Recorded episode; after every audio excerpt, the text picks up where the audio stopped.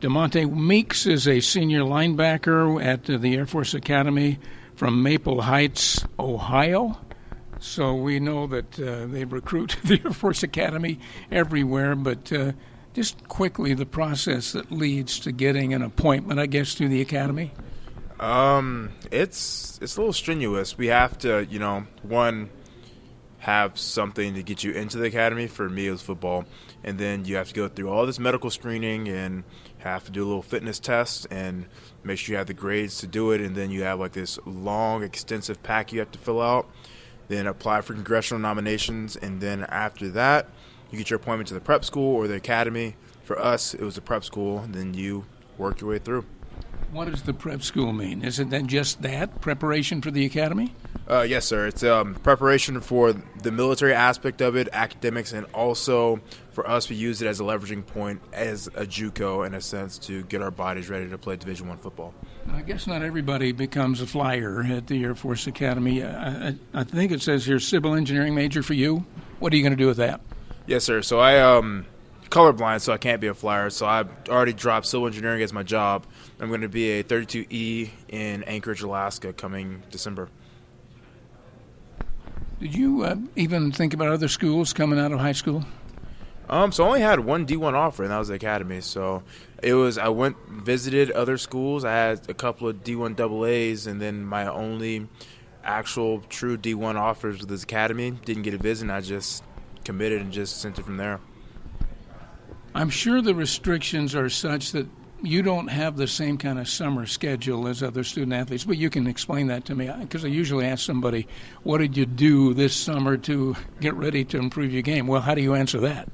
It's uh, for us, everything's so structured. So our summers come down are broken up into three blocks. So essentially, each block is about three weeks long. Each block we're working a job. So this this uh, summer, me and JJ were working with the civil engineering department to a program called Furl. Second period, I was able to take a leave and go on vacation a little bit. In third period, I'm just helping out with like around squadron. But when it comes to actual training, we're pretty much on our own. We have to find time to go work out, to train, to condition, and all that good stuff, and we just get it done. Once the season starts, I think Coach Calhoun has told me in the past, we don't really, if we add it up, we don't probably have as much time with the athletes as other schools do in, during the week leading to a game. No, we definitely do not, and that's one of the things where we have to come down to practice and be locked in. It has to be laser focused. So we get down there. At, is it like one thirty? Get down there at one thirty, and we're done around five thirty. You know, but if you really want to be like good, you have to. We're off the field at five thirty. You have to stretch after that, and if you want to be elite, you have to be around to about seven, seven fifty eight by yourself watching film. Do you? Is there anything you do before a game that's a ritual that helps you get into it?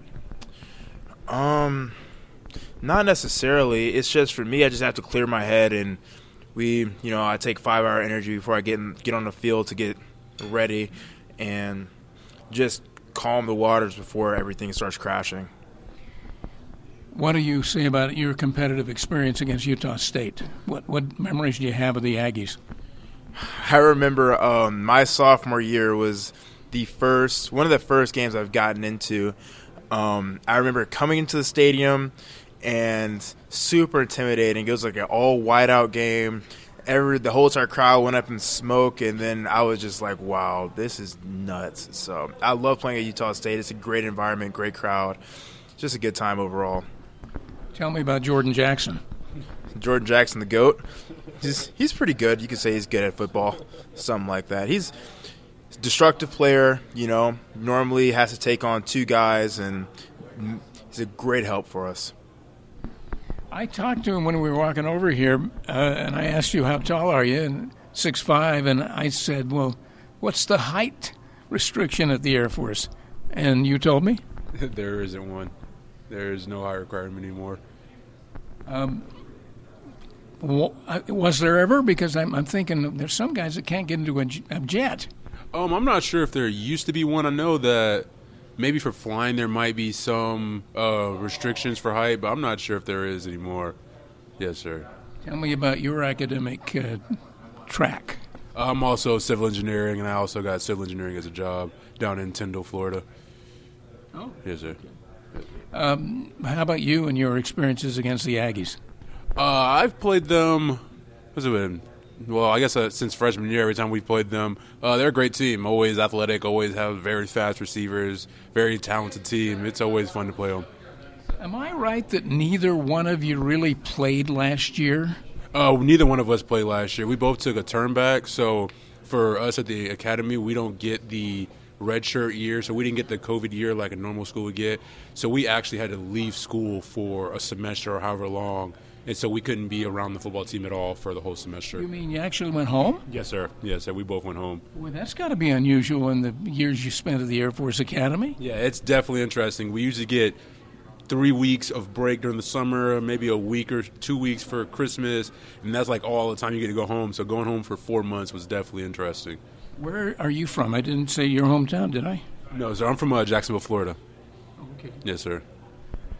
Do you hear from guys that go through the, the academy and then go on with life that, um, especially when you're when you're athletes together, because the Utah State people become lifelong friends doing this. Yes, sir. Uh, when we say uh, the Bold Brotherhood, it's actually a brotherhood. Even after people get done, they graduate, we still stay in contact. We still try to see each other as much as we can. We're always we're really close. Are you a guy who has to, to go through a few rituals like he did or doesn't do uh, just to get ready for a game? Um, I'm big into music before the games. I like to put my music in, walk around a little bit, and just clear my head. Was it the same kind of story for you and the commitment and the, I don't know, recruitment's the right word, to the academy? Uh, yes, sir. It's the same way. Getting into the academy is the same process. Um, I guess I kind of was a little bit different as far as choosing Air Force. I had a few other options, but I just thought the academy was just the better choice for me as far as my future goes. Now, do they? I heard they changed rules a little bit. If a guy has enough talent to make it, take a shot at pro football, can you put off the service? Um, I'm, we're still trying to figure that out. As of right now, you can put it off um, until they figure out um, your contract and how all that stuff works. But yes, you can put it off and still try to go to the NFL if you have the ability to. Well, it's a fairly early season game, September, uh, and uh, Air Force and Utah State. In fact, I think it's the opening conference game for both of you. So uh, good to talk to you guys, and uh, look forward to uh, that game uh, early in the season. Sure.